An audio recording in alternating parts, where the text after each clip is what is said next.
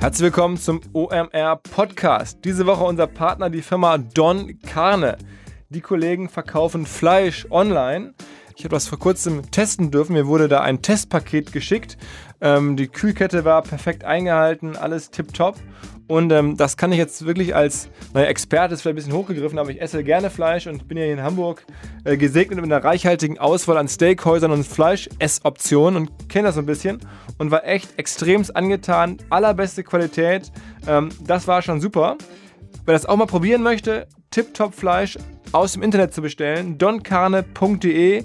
Es gibt dort eine große Auswahl an verschiedensten Steaks, Filets von Flank Steak, ähm, US Black Angus, Ribeye aus Irland, Original Kobe-Filets. Dazu für jede Preisklasse etwas.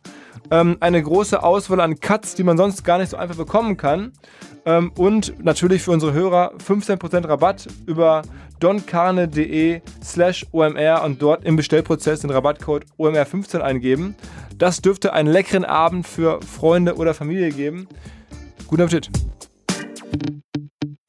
Der Online Marketing Rockstars Podcast. Im Gespräch über digitales Marketing und manchmal, was sonst noch so los ist. Der Online Marketing Rockstars Podcast.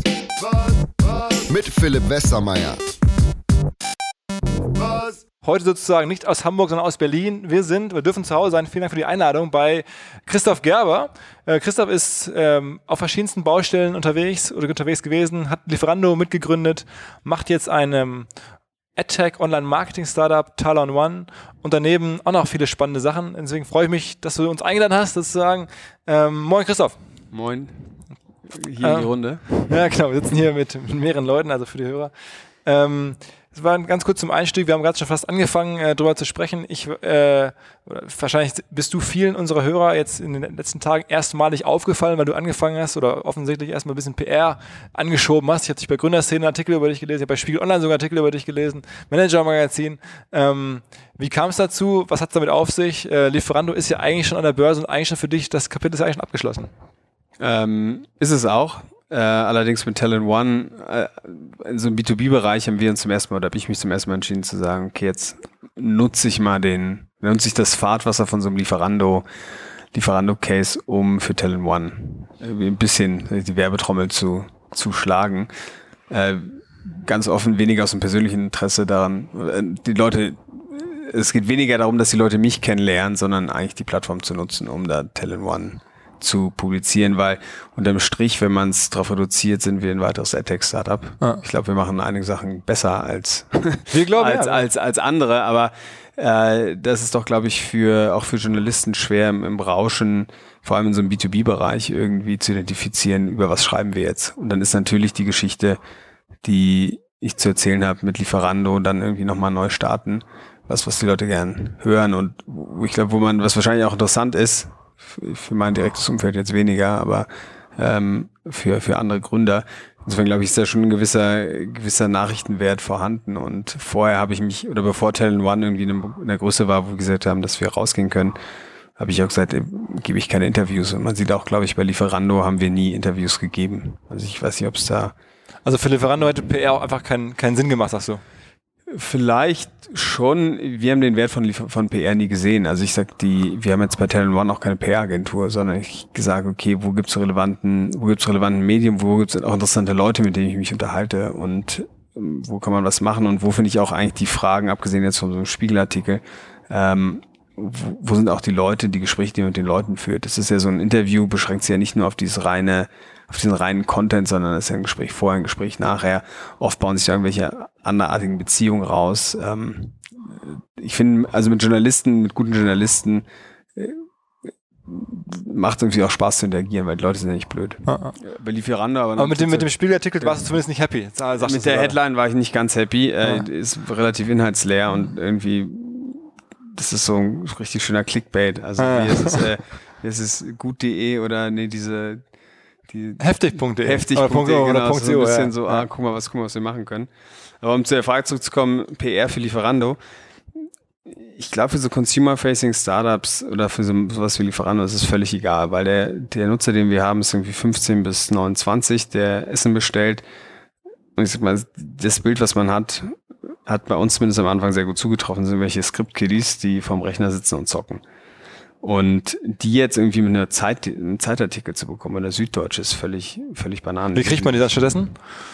Wir haben, glaube ich, also Reichweite, die wir aufgebaut haben, ähm, ich glaube wahrscheinlich ganz plattes Marketing. Also nicht besonders, wir waren ja nicht besonders sophisticated in unserer Message.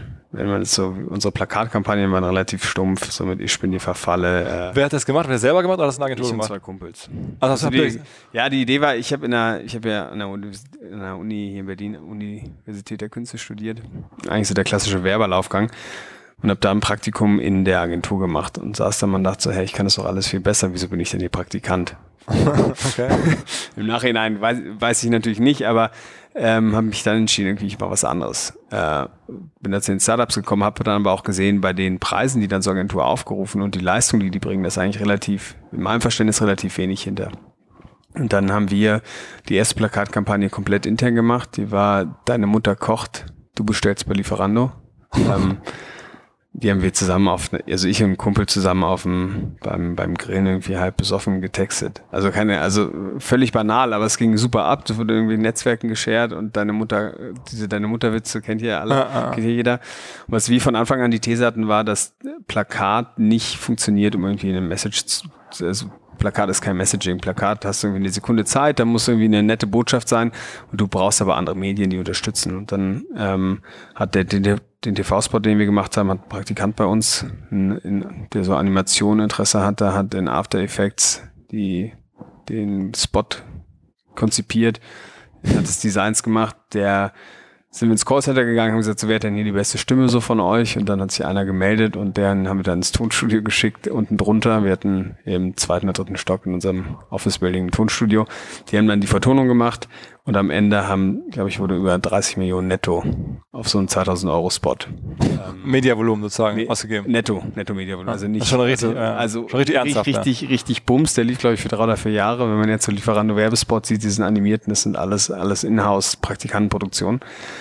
Und dann haben wir gesagt, okay, das, da ist die Message, das ist ganz, das war mega banal, immer nur du bestellst Essen und Essen bestellst du bei Lieferando. Und so funktioniert es, Postleitzahl angeben. Und So- dann Plakate halt, ach, es werden 80.000 Plakate in Deutschland. Du hast aber Lieferando, um das nochmal, man, ihr habt ja. natürlich jetzt am Anfang nicht so viel Geld, das ist ja alles sozusagen dann schon in der späteren Phase, zumindest in der, in der, in der reiferen Phase der Firma gewesen. Du hast studiert hier in Berlin, Hochschule der Künste und dann direkt aus der Uni heraus mit Partnern zusammen Lieferando gegründet. Genau, mit äh, Jörg Gerbig, Kai Hansen und war auch nicht meine Idee. Also Jörg, über einen Kumpel kannte ich Jörg und der so, ja, in den USA bestellen alle online Essen, äh, lass es doch mal in Deutschland machen. Und dann war ich so, ja, ganz geil, weil ich, Uni ist irgendwie, war nicht so ganz mein Ding. Gleiches Problem, ich dachte wieder, ich weiß alles besser als die Professoren, die, äh, die da sitzen und dann haben wir angefangen und ich meine, wir hatten keine Peilung, was wir machen. Wir haben wildeste SEO-Konzepte aufgestellt, 2008, 2009. Also das war, war alles noch so dieser große, große Nebel, wo nur Rocket Internet anscheinend Bescheid wusste. Da waren die Anfangstage von André Alpa, als André die SEO bei Rocket geleitet hat. Ähm, und da war so Bitmanagement, war noch so the holy, holy grail. Und dann haben wir probiert, Bestellung zu bekommen, hat nicht funktioniert und irgendwann haben wir gesagt, lass das mal dieses SEA aus, dieses AdWords ausprobieren. Also äh, völlig planlos. Wir haben auch über pizza.de so ein halbes Jahr, nachdem wir gestartet haben, erst rausgefunden. Also unser Research war auch Nicht so gut, ja. nicht, nicht wirklich gut. äh, über Just Eat war so nach anderthalb Jahren, war so, ah, da, da gibt's ja noch jemanden in UK. Und dann haben wir mit ganz klassisch mit SEA angefangen. Und Selber beigebracht, wie bucht man SEA ein und ja, Leute, Praktikanten einbestellt, irgendjemand, der SEA-Manager von Rocket, von Groupon auf der auf dem Namen hatte und dann ähm, viel Geld ausgegeben und viel Falschgeld ausgegeben. Und wie habt ihr das Geld bekommen am Anfang? rumgerannt und ich glaube, unsere erste, erste Bewertung, nur so im Kontext zu setzen, wo jetzt so Bewertungen Ja, ja. sind. Wir haben die ersten, das erste Geld, was wir geraced haben, waren 150.000 Euro von zehn Personen, unter anderem Michi Brehm, die hat StudiVZ verkauft hat, auf so einer 600.000 Euro Bewertung. Und das hat uns aber für fast ein Jahr gereicht. Also das war, das sind was andere Startups im, im Monat nach zwei Wochen oder eigentlich nach zwei Wochen verballern. Ja. Und damit haben wir angefangen. Und dann als nächster kam Capnemic oder Dumont Ventures damals.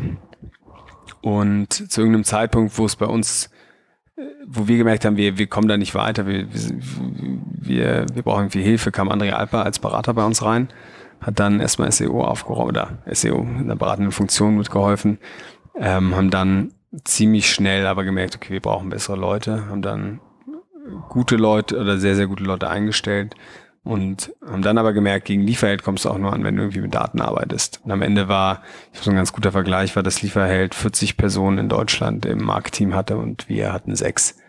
Und wir hatten immer weniger Geld und haben dadurch, glaube ich, relativ datengetriebenes ähm, Marketing gemacht von in dem Moment, wo wir gemerkt haben, wir machen nur Scheiße, haben wir uns hingesetzt und gesagt, okay, wir müssen es irgendwie verbessern. Und haben dann BI-Leute eingestellt oder eine BI-Person eingestellt, dann weitere und haben komplett ähm, komplette komplettes Marketing nur noch auf Daten gemacht. Was sind denn so die ein, zwei wichtigsten Kennzahlen jetzt in dem Business? Das ist ja gerade spannend, der Delivery Hero IPO steht vor der Tür. Was sind so die Kennzahlen, wo du sagen würdest, die würde ich mal gerne kennen von, von Delivery oder von, von Lieferheld oder also wo du gibt, sagen würdest, es, Ja, es gibt Marktbegleiter, die rechnen zum Beispiel im, ähm, im, im Marketing die TV-Ausgaben als Branding und nicht ins Marketing rein. Haben wir bei äh, bei dem, bei dem Kollegen oder bei der kollegialen Firma, die jetzt in die Börse geht, weil das, war das, weil wir wundern, wie können die so niedrige Cost, Customer Acquisition Costs haben?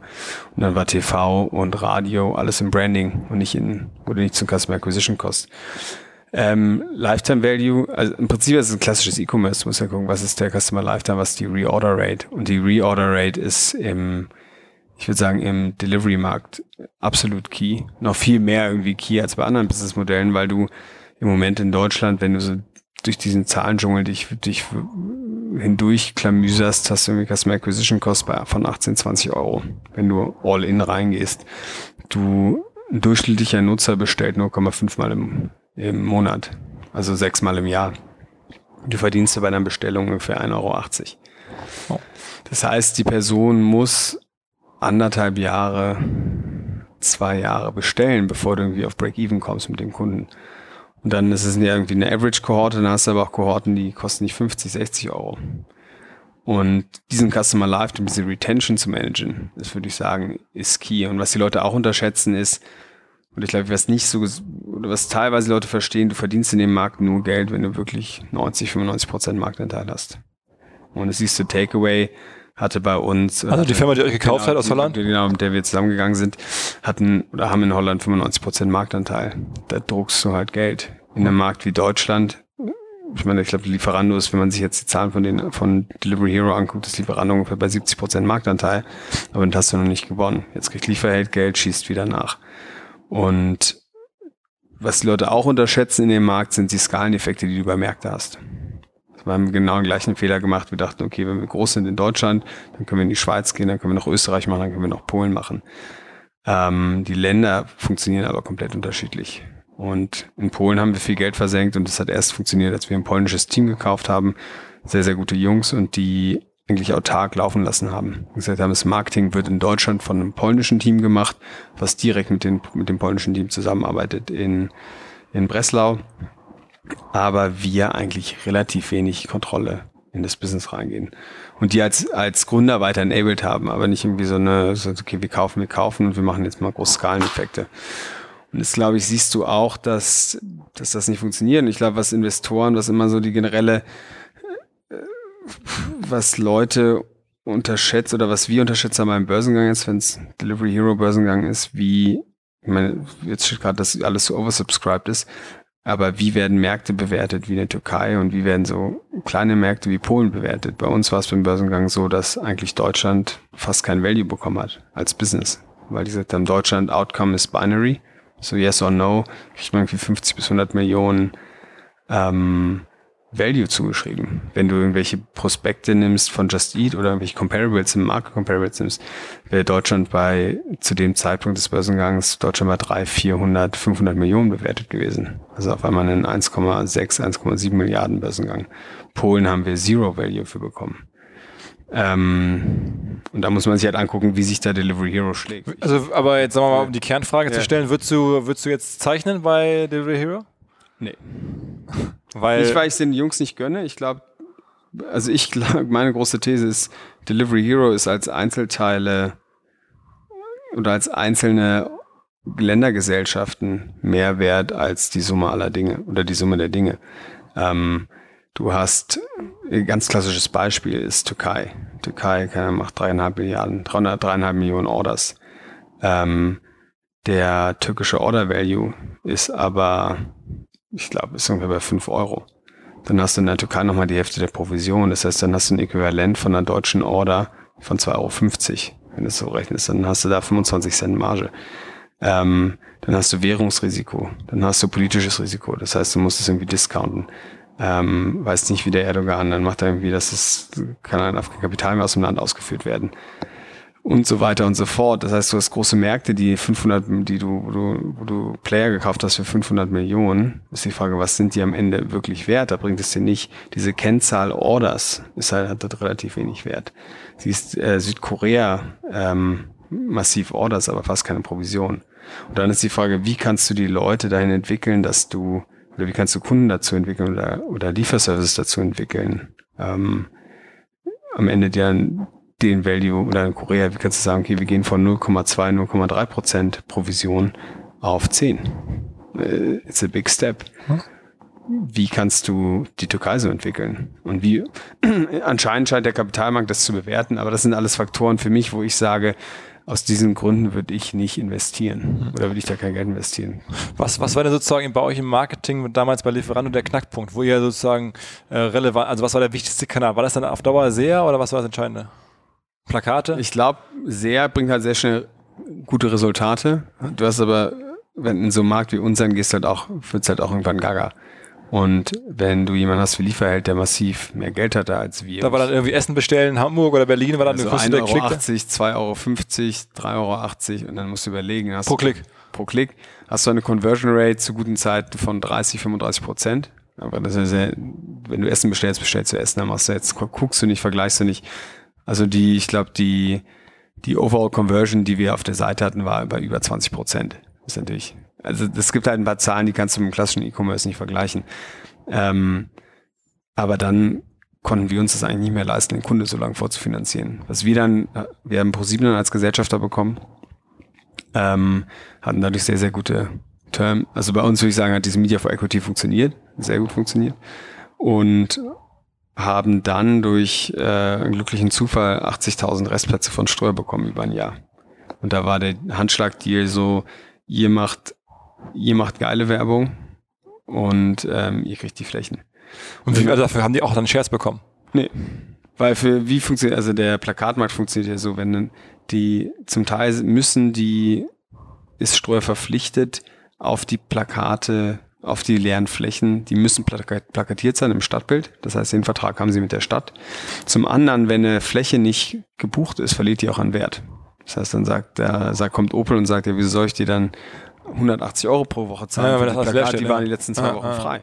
Okay, das heißt, die haben euch das wirklich umsonst oder für ganz genau, was gezahlt ist, ist Klebekosten, was irgendwie drei Euro pro, pro drei Euro pro Plakat sind und ähm, ja, die Printkosten von diesen, von diesen. Und dann hast du dir Ich bin dir verfalle ausgedacht? Genau, dann haben wir gesagt, okay, lass uns mal richtig viele Karlauer raushauen und äh, wenn du dann erstmal loslegst, sind zwei Kumpels von mir, die es gemacht haben, ähm, Thorsten und Alf. Ähm, Thorsten ist der Kreativ, also der, der visuelle, Alf ist der Texter, Alf Frommer, äh, Twitter-Account Siegstyle, ja relativ bekannter, ah. Äh, relativ bekannter Twitter-Account. Und dann saßen wir zusammen und haben halt einen nach dem anderen. Ich glaube, insgesamt haben wir, ich kann mal so eine Shortlist irgendwie mal, so 40 Dinger und dann haben wir das halt immer weitergespielt. Dann gibt's so in Köln dann vor der Laxness Arena war dann komplett ver, verhüllt, als sie irgendwie was saniert haben und stand die Halle kocht, äh, du gestellst bei Lieferando.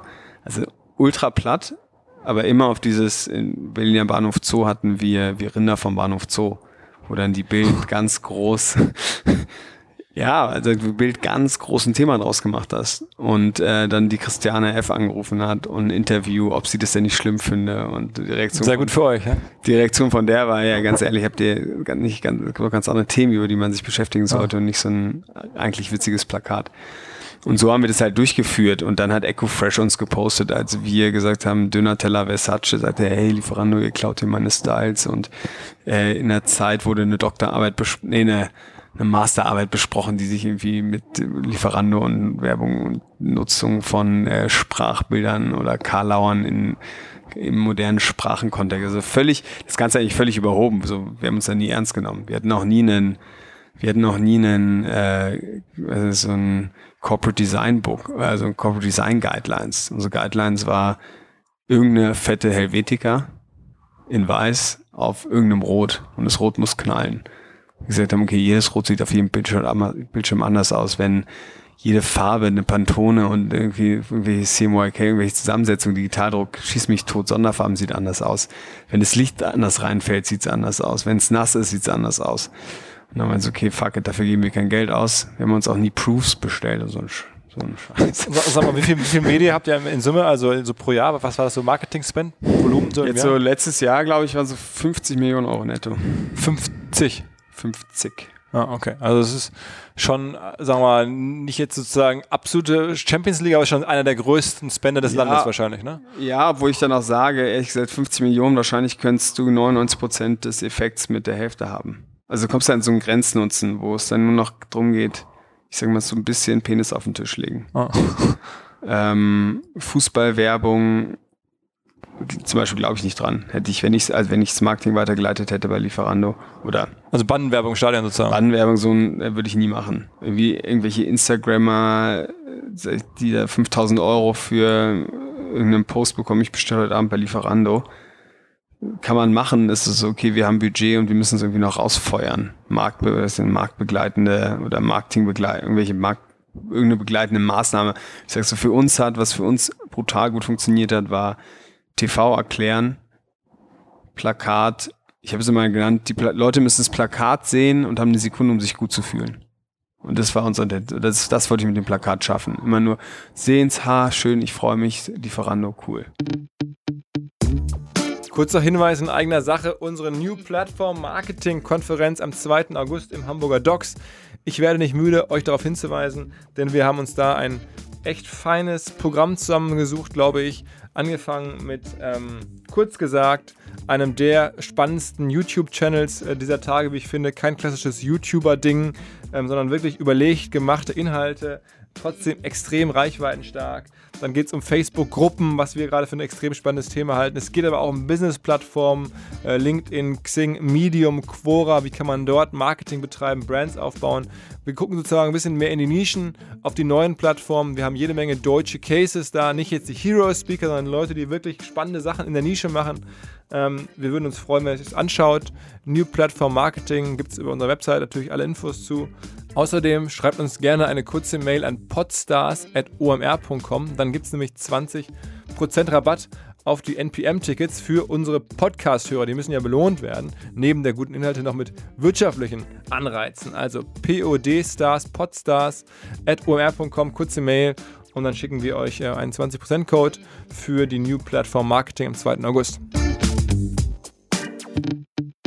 wenn man sich jetzt die Delivery Hero Zahlen anschaut, so ist ja sehr kompliziert und nicht so ganz einfach. Aber wenn man es versucht. 480 Seiten, äh, 280 Seiten. Äh, äh, genau, dann, dann, dann war mein Eindruck, zumindest in Deutschland, habe das mit ein, zwei äh, Kumpels besprochen, sieht es so aus, als wenn die tatsächlich, obwohl sie auch Pizza.de haben, Marktanteile verlieren. Äh, verlieren Marktanteile. Ge gegen ich Lieferando. ich glaube, Pizza.de ist im letzten Jahr irgendwie 25, 26, 30 Prozent geschrumpft. Und, und also im Sinne so, zwei, also was witzigerweise beim Börsengang wurden wir gefragt, wie man, wie handelt ihr das denn mit dem, mit Pizza.de und Lieferheld? Was ist, wenn die ihre Markt zusammenführen? Das war der größte Konzern von so Leuten wie BlackRock, Fidelity, von ganzen Fonds.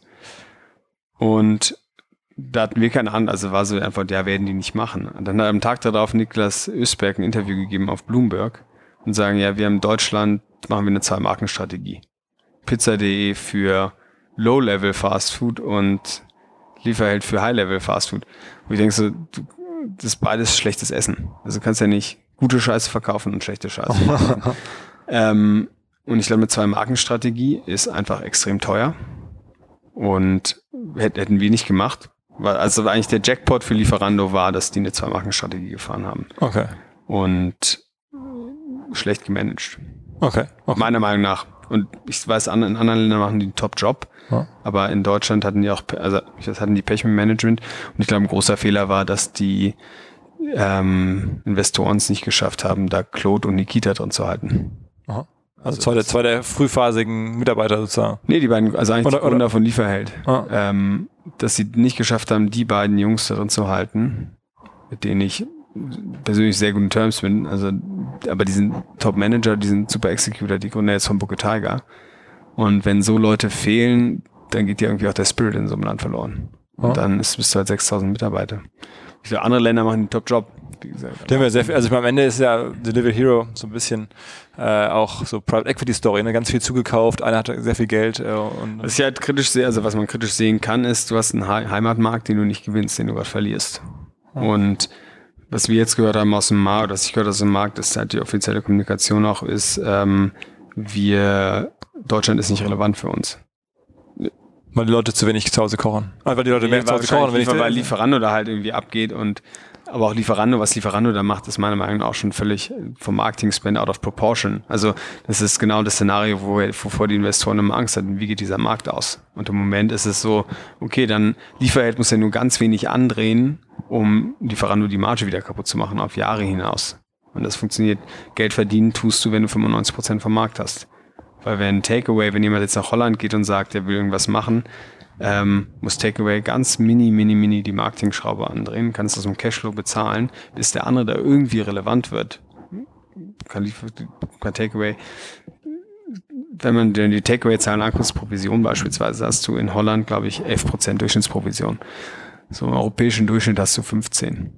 Das heißt, du kannst in, bei Takeaway, Takeaway kann einfach nur jedes Jahr 4 Millionen Net Profit Bottomline hinzufügen, wenn sie einfach nur jedes Jahr um 1% erhöhen. Also Auf jeden Fall eine, ja- eine Sache, sorry. die mir aufgefallen ist, ist ja, ist ja gut, dass du sagst, weil ich führt mich zu einer Frage. Ähm, ich habe natürlich ein bisschen geguckt und habe gesehen, ähm, du beschreibst ja gerade, wie was für einer guten Position Takeaway ist. Ähm, also sozusagen die, die Holding jetzt, äh, zu der ihr auch gehört. Und da, deswegen, was mich überrascht hat, ist, man konnte da ja auch beim IPO gucken, so, ne, wer hat noch wie viele Mhm. Shares.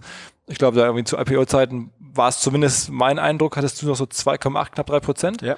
Ähm, und deine Mitgründer hatten weniger. Und da habe ich gedacht, okay, krass, hat der jetzt noch dickere Eier oder er noch mehr überzeugt oder, oder hast du irgendwie. Nee, ich, war, ich, ich würde sagen, mit dicke Eier.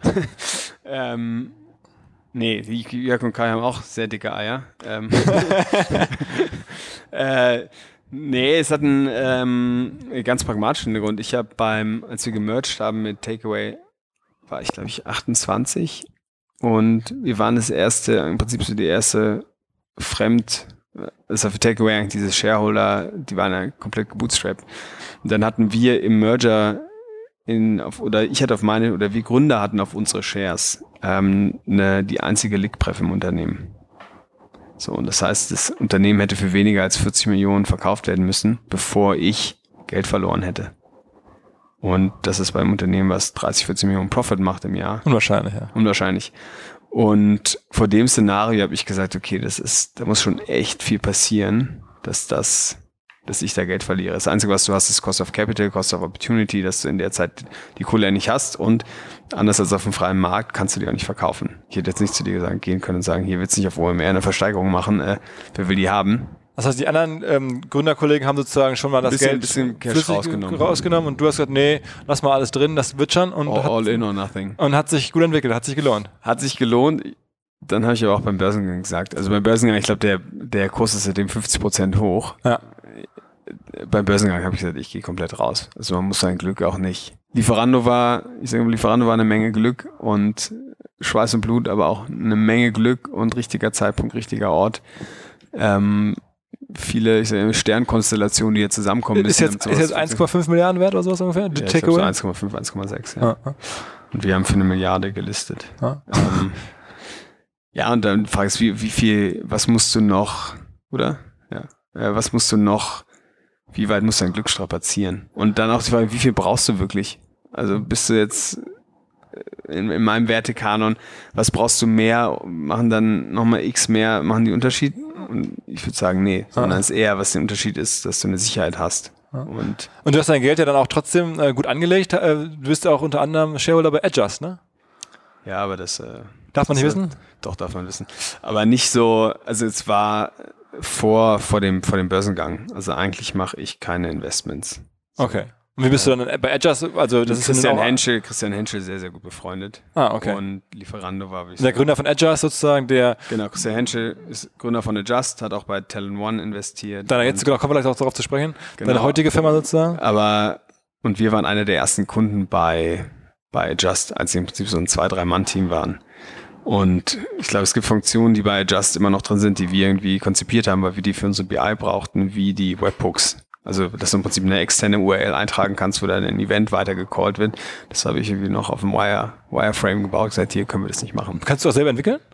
Nee, ich würde sagen, ich kann Code halbwegs lesen, aber ich kann nicht, äh, kann dir nicht sagen, wie ich es dann okay. schreibe. Aber du, du wusstest, dass das willst du haben und dann Ja, wir wussten, also es ging ja eher um eine BI-Lösung. Wie kriegen wir die Daten in unser Data Warehouse in Realtime mit irgendwelchen Parametern, ohne dass wir bei Just irgendwie einen Daily Export ziehen müssen auf einer, keine auf einem Postgres Read Replica und irgendwie so. Dann haben wir gesagt, wieso können wir, wenn ihr ein Event bekommt, wieso pinkt ihr das nicht einfach weiter an uns in so einem Format und wir können selber das Format editieren.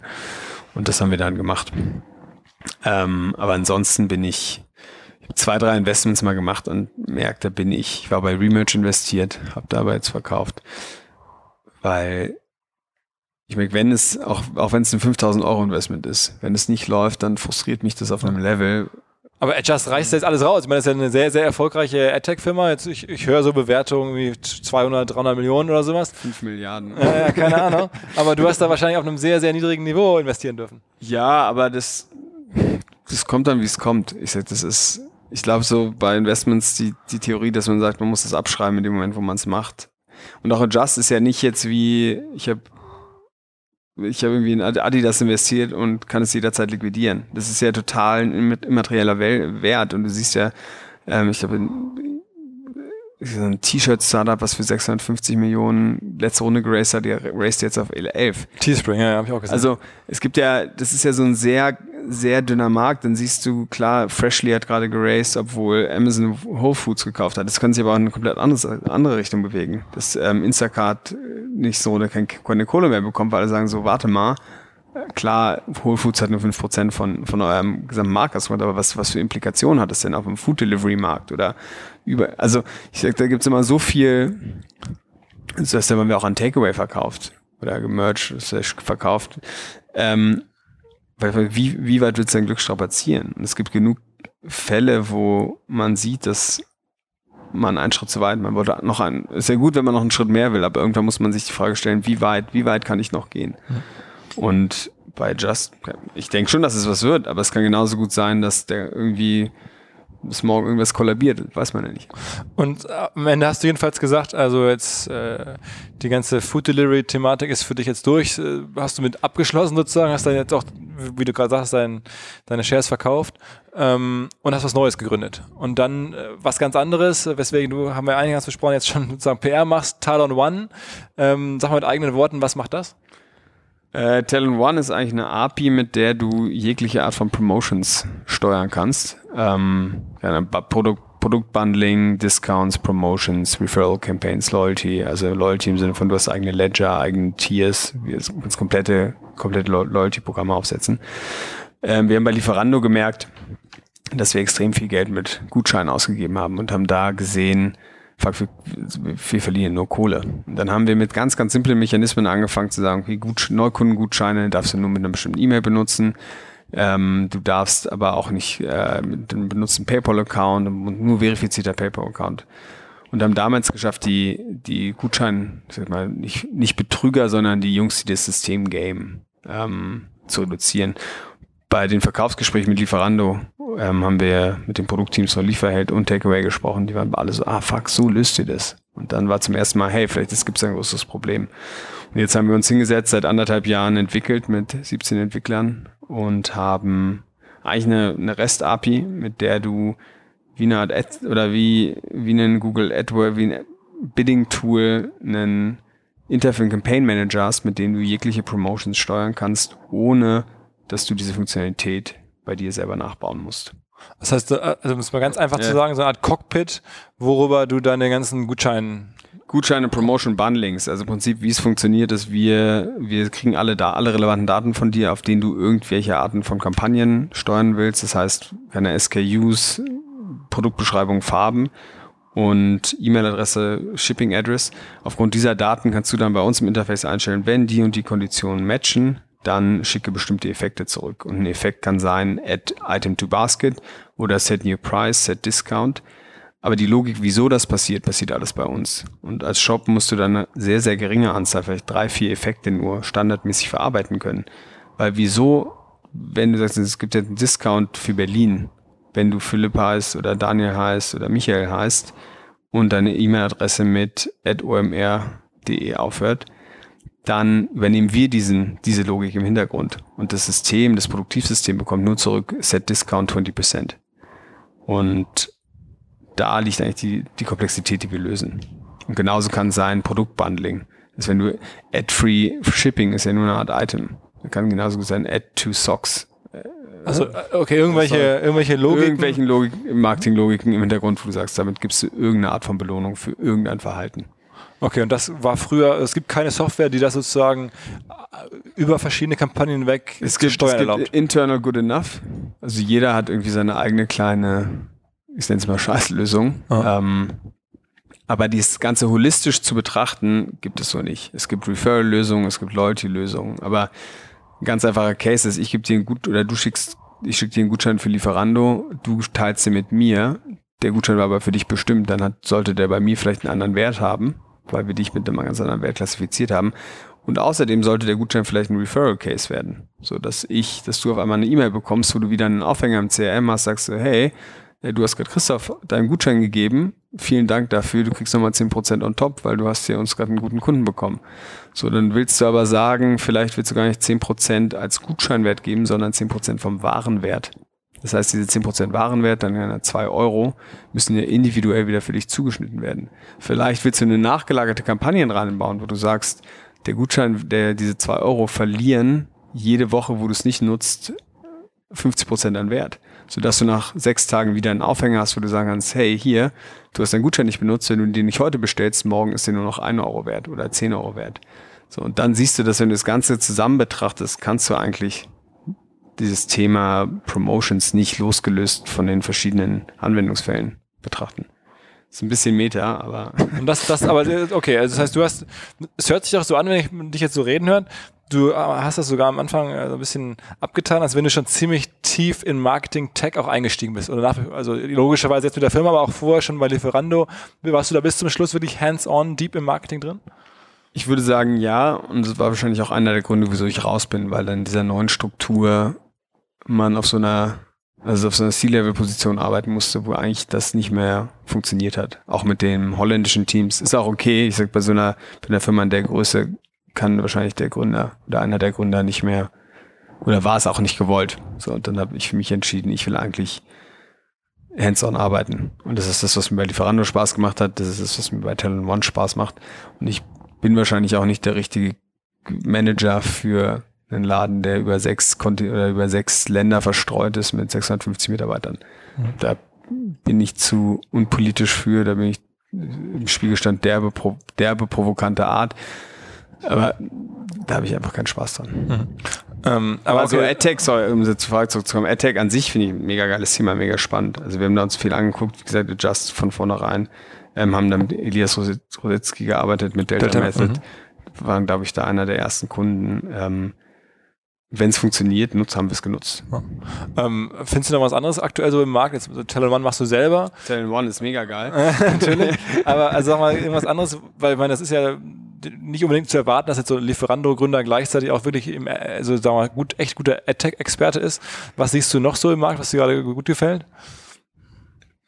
Um ehrlich zu sein, kann ich da gar keine gute Antwort drauf geben. Ähm, weil ich finde, dieser Markt ist, ich sag, eine Komplexität, sowas an Komplexität oder so an Komplexität zugenommen, dass es mir da fast nicht mehr, oder ich komme komm da nicht mit. Ähm, ich sag mal, Lieferando, jetzt hast du Snapchat, Instagram, 100 Millionen Channels, äh, Influencer. Jeder, jeder denkt, er müsste alle Channels bespielen. Für alles gibt es besondere Methodiken. Ähm, Just ist ein ziemlich geiler Laden. Aber ich kann auch so ein Thema wie Remerge schlecht einschätzen, weil ich sage, das ist immer, ich habe oft das Gefühl bei so. Was machen die? Remerge, Retargeting für, für Mobile Apps. Reaktivierung. So die Frage, du hast oft bei so, oder bei den AdTech-Sachen, die ich sehe und dann, wo ich irgendwie Decks zu bekommen habe, hast du oft so Clusterbildung, dass du irgendwie Großteil des Revenues machst mit fünf amerikanischen Game Companies. Ähm, sicher dann habe ich für mich entschieden, AdTech verstehe ich dann doch nicht ganz genug oder nicht genug für, um da irgendwie auch weiter zu investieren und weiter einzusteigen. Und ich glaube, Talent One sehen wir auch nicht wirklich als AdTech, sondern eigentlich wollen wir ein Teil des, Teil der Infrastruktur werden. Weil wir sagen dir nicht, wie du die perfekte Kampagne machen kannst. Ähm, du kannst mit Talent One auch super viel falsch machen. Sondern wir geben dir eigentlich ein Werkzeug, um Kunden anders anzusprechen mit Möglichkeiten, die du vorher nicht hattest. Und wollen primäres Ziel ist, die Dev und das Produktteam zu entlasten und das Marketing zu ermöglichen, ermöglichen, wirklich gute Kampagnen zu fahren mhm. und Promotions als eigenen Channel zu betrachten und nicht irgendwie sich selbst anzulügen und zu sagen, ist ja okay, wenn ich eine Gutscheinkampagne habe, die voll durch die Decke geht und die mich aber am Ende nur Geld kostet, weil es ja straight to revenue. Sagen wir ein paar Firmen, die das schon einsetzen, Also was ist sozusagen eure Zielfirma und wen habt ihr schon so auf der? Äh, Zielfirma ist schwer zu definieren. Da sind wir gerade noch am für uns aus, rausfinden, wer da wirklich der, wer die, wer auch die richtigen Ansprechpartner sind. Ähm, größter Kunde ist wahrscheinlich Amazim, ist ein australischer Telco, äh, an der Börse gelistet, die halt ihr, ihre kompletten Promotions über ähm, Talent One ansteuern und sagen, für sie, für die ist genau die Thematik relevant, Buy or Build. Und dann bis sie das sowas, so eine Logik intern abge abgebildet haben, schaffen, also die vergehen Jahre. Und deutsche Firmen? Deutsche Firmen, äh, Deutsche tun sich etwas schwer. Movinga, Move24 sind einfach so ein Netzwerk, so kleinere Dinger wie Service Partner One, Mali Spoon hatten wir kurz dabei. Äh, das sind so die, die deutschen. Aber Zalando oder die großen, da seid ihr noch davor? Zalando hat uns, äh, haben wir mit dem Head of Promotions gesprochen, fand uns gut, aber dann ist interne strategische Entscheidung zu sagen, sowas will man intern haben. Ist auch okay. Äh, aber wie gesehen, generell einige, einige Leute, mit denen wir kurz vorm Closing sind in den USA. Aber du siehst halt, in Deutschland ist bei relevanten Firmen die Bereitschaft, irgendwie den Schritt nach vorne zu gehen, sagen, wir gucken uns mal was an und wir, wir let's try it, nicht so sehr da. Aber bist du jeden Tag in der Firma? Machst du jeden Tag Ich bin jeden Tag in der Firma, jeden Tag neun bis keine Ahnung, 9 bis 19 Uhr. Und, und auch finanzierst du die Firma selber oder du hast, glaube ich, einen australischen VC mit reingenommen? Ne? Wir haben ja angefangen, als wir vor dem Börsengang, also als meine Liquidität noch nicht da war. Ähm, wir haben einen großen australischen Investor drin, Squarepack ist der Gründer von Seek.com, ist mit so einer Asien die größte Jobbörse. Und dann so für so ein Pool an Family Foods and Friends, wie Christian Henschel und Paul, die äh, aber wir haben auch mit vielen deutschen Investoren geredet und für deutsche Investoren war das Thema. Das ist so, wieso mein, mein Online-Shop hat doch in seinem Magento-Plugin kann doch Gutscheine erstellen. So ein bisschen die Argumentation, wie Magento hat auch, auch eine CRM-Lösung intern. Und haben von Deutschen kein Geld bekommen. Mhm, mh. Oder halt so absurd beschissenen Konditionen. Weil ein deutscher VC sagt zu dir, hey, ich finanziere dir dein Ding nicht anderthalb Jahre vor. Ähm, eigentlich, ich gebe dir, ist doch nicht so komplex, ich gebe dir ein halbes Jahr und dann brauchen wir über Revenue. Beim Thema wie unserem, wo du ja eine Komplexität an, an Cases abbilden oder ein eigenes System bauen musst, was, wie ich sage, wir sind ein bisschen wie eine Art Salesforce, wo wenn du so raw, dieses raw System bekommst, kannst du relativ wenig mitmachen. Und das ist eigentlich so ein White Canvas. Und dann musst du halt sagen, okay, wie willst du es für dich, wie soll es für dich, wie soll es für dich benutzbar gemacht werden? Aber du findest da äh, dann wahrscheinlich jetzt amerikanische VCs oder internationale Geldgeber? Ist so der nächste Schritt, ja. Ähm, haben auch eine andere, ein ganz witziges Thema, wenn du mit amerikanischen VCs oder angelsächsischen VCs sprichst, ist Customer Lifetime oder Acquisition Cost ein ganz gutes Beispiel. Acquisition Cost können äh, 12 bis 18 Monate, 12 bis 18 Monate MAA sein. Das heißt, wir sprechen da je nach Größe bei uns, unsere kleinsten Pakete starten bei dreieinhalbtausend im Monat, gehen bis 20. Ähm, da bist du irgendwas bei, weiß nicht, 50.000 Euro. Acquisition Cost. Bevor, bevor irgendwas passiert, bevor irgendwie Geld zurückkommt sozusagen. Das ist das, was amerikanische VCs, also in dieser Range, sagen von 12 bis 18 Monaten, ist es völlig okay. Wenn du bei also ganz lange Sales-Zyklen zu, Zyklen zu akzeptieren. Und wenn dann siehst, okay, was kostet mich eine Salesperson, ähm, dann muss eine Salesperson zwei Deals im Jahr abschließen, damit er sich selbst finanziert. Ja. Ist das gut? Ist das geil? Nee, sollte schneller gehen. Aber einfach die Mentalität zu sagen, okay, B2B-Sales funktioniert einfach anders als Classical E-Commerce, wo ich fünf, als Lieferando-Sales. als Lieferando-Sales, wo ich fünf Euro reinwerfe und äh, es kommen zehn Pizzen hinten raus. ist natürlich auch frustrierend. Ich meine, ist genauso frustrierend für uns gerade, weil wir merken so, fuck, dauert das alles lange und man kommt aus so einem super fast moving Consumer Goods. Das ist ja nicht mehr also du bist ja wirklich komplett am, ans andere Ende der, des, der Skala gegangen. Komplett ans andere Ende des Shit-Spektrums. So. ähm, aber ist, und da musst du, da merkst du halt, wenn du mit deutschen oder mit vielen deutschen Investoren sprichst, ist da kein Verständnis für da. Wenn die sagen so, hey, das muss schneller gehen. Und auf welcher Basis muss denn schneller gehen? Also, und wenn ich dann einen Schritt zurückgehe und sage, wir haben es bei Lieferando gehandelt, war es genau so, die Sales sage. Es war nicht anders. Das Einzige, was ich mir jetzt vorwerfe, ist, dass ich den armen Sales-Leuten da äh, nicht auf ihre E-Mails geantwortet habe. ähm, sag mal noch, be bevor wir durch sind, eine Frage.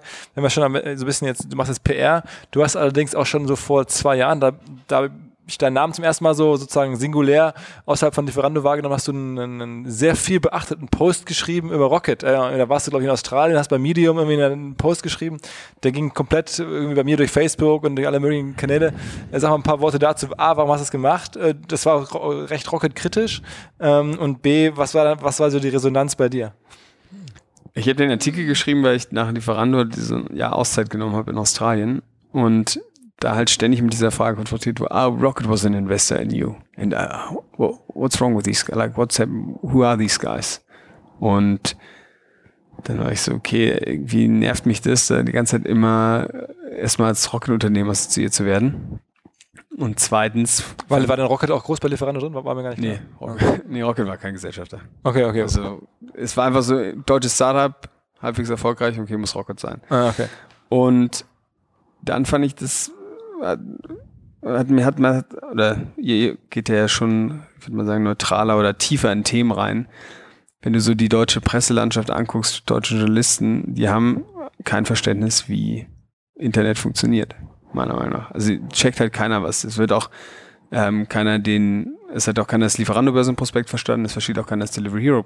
Wobei ich das glaube, dass es da auch absichtlich ist, ehrlicherweise. Das kann man auch nicht verstehen. Also, das ist schon, ja, schon aber, auch, aber eigentlich musste ich doch hinsetzen und dann siehst du auch, wie in Morgan Stanley, die, meine Freundin hat bei einer Investmentbank gearbeitet und dann hatte ich, habe ich die ganzen Reports bekommen, die Analyst Reports, die dir intern kommen. Und dann siehst du, dass Morgan Stanley genau der Argumentation folgt von Rocket, wie die ihre Unternehmen bewerten.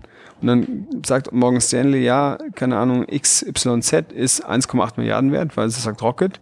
Und am nächsten Tag kommt Schinneweg und bewertet das Ganze mit 800 Millionen. Mhm. Dann sagst du, ey, irgendwie muss man noch mal was sagen. Und dann habe ich mich einfach hingesetzt und habe gesagt, okay, was sind die was sind die Unternehmen, habe mir die, das ist ja auch geil immer geil verschachtelt so, die Jahreszahlen, einmal Q1 2015 Vergleich mit Q1 2013, aber Q4, also, da mich hingesetzt, als mal runtergeschrieben, da meine Fre Freizeit genutzt und habe das, ich glaube, das hing irgendwie einen Monat oder zwei Monate im Draft-Modus im Medium rum. Also es war jetzt nicht so, ich mache jetzt hier mal einen Aufschlag. Und habe dann auch zum Beispiel gesagt, Delivery Hero betrachte ich nicht, weil da habe ich zu viele interner und weiß zu viel über das Unternehmen und dann wird mir irgendwie Konkurrenzbashing vorgeworfen. Da habe gesagt, okay, ich nehme wirklich nur die Informationen, die alle frei verfügbar und komplett nachvollziehbar im Markt vorhanden sind.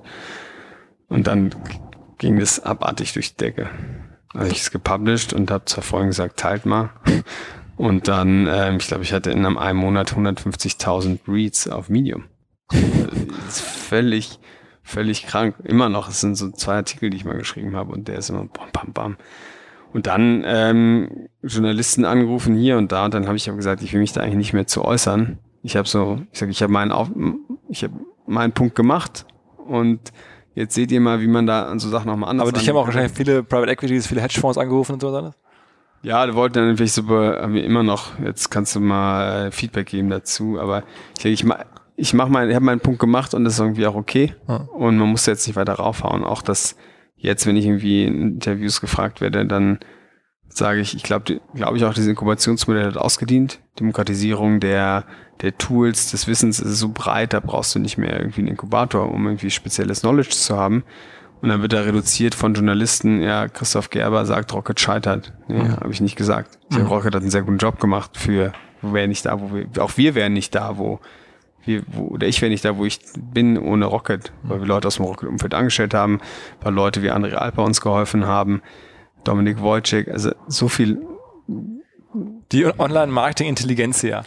Genau, und das ist ja auch richtig. Aber ich sage, dieses Modell, wie sie es jetzt, wie sie es gefahren haben, hat ausgeliehen. Das aber sehen sie ja selber so. Also, und dass der, ich meine, was schon witzig ist, wenn du dann die Referrer da guckst und dann siehst du da kleiner Outlook. oder kleiner Perkins.outlook.com und äh, kleiner, äh, also Chinevik, äh, Chinevik.se oder irgendwelche, ja, okay, dann siehst du, wie oft wir es gelesen haben und dann äh, Rock im Internet. Ähm, und neulich habe ich Olli Sammer getroffen und dann meinte, ach, Christoph, äh, wird Zeit, dass du mal einen netten Artikel über uns schreibst. Ne? Ja. Und, und das ist ja recht spannend, ne? das muss man sagen. Der ist ja, da kann er mit ja, der gut umgehen. total pragmatisch und ich glaube, es war ja, ich meiner Meinung nach war es auch kein Bullshit, was ich da geschrieben habe. Also ich glaube, man kannst du, wenn du es rational betrachtest, kannst du natürlich Themen anders betrachten oder andere Interpretationen draus ziehen, aber das sollte ja auch kein, Journal kein Inhalt sein, der mit journalistischen Standards ähm, betrachtet werden sollte, sondern es war ein, ein Blogartikel von mir. Also da kam, gab es vor, ja, es war doch mega, ist mega bias geschrieben und ist ja auch okay. Ist ja ein Medium-Artikel und da steht nirgendwo, dass ich den Anspruch habe, journalistisch Henry Nann Journalistenschule das bewertet zu werden. Okay, okay. Alles klar. Ui, jetzt klingelt es hier gerade. Ähm, perfektes Timing. Ähm, es klingelt jetzt weiter. Ähm, dann lass uns zumindest, zumindest, sagen, vielen Dank, dass du dabei warst. das, ist die, das ist der Gong. Äh, so. ähm, das war's für diese Woche. Ähm, ja, bis die Tage. Wir drücken die Daumen für Talon One. Alles klar. ciao, ciao. ciao. So, Podcast ist vorbei. Nutzt die Zeit, die jetzt frei wird und schaut euch die New Platform Marketing an. Am besten direkt Tickets sichern. 2. August hier in Hamburg ähm, geht es um Marketing auf neuen Plattformen, Nischen. Ich habe es ja in der Mitte schon erzählt. Ähm, wenn ihr uns eine Mail schreibt an podstars.omr.com, gibt es die Tickets sogar günstiger für alle, die es bis hierher geschafft haben. Viel Spaß und bis bald.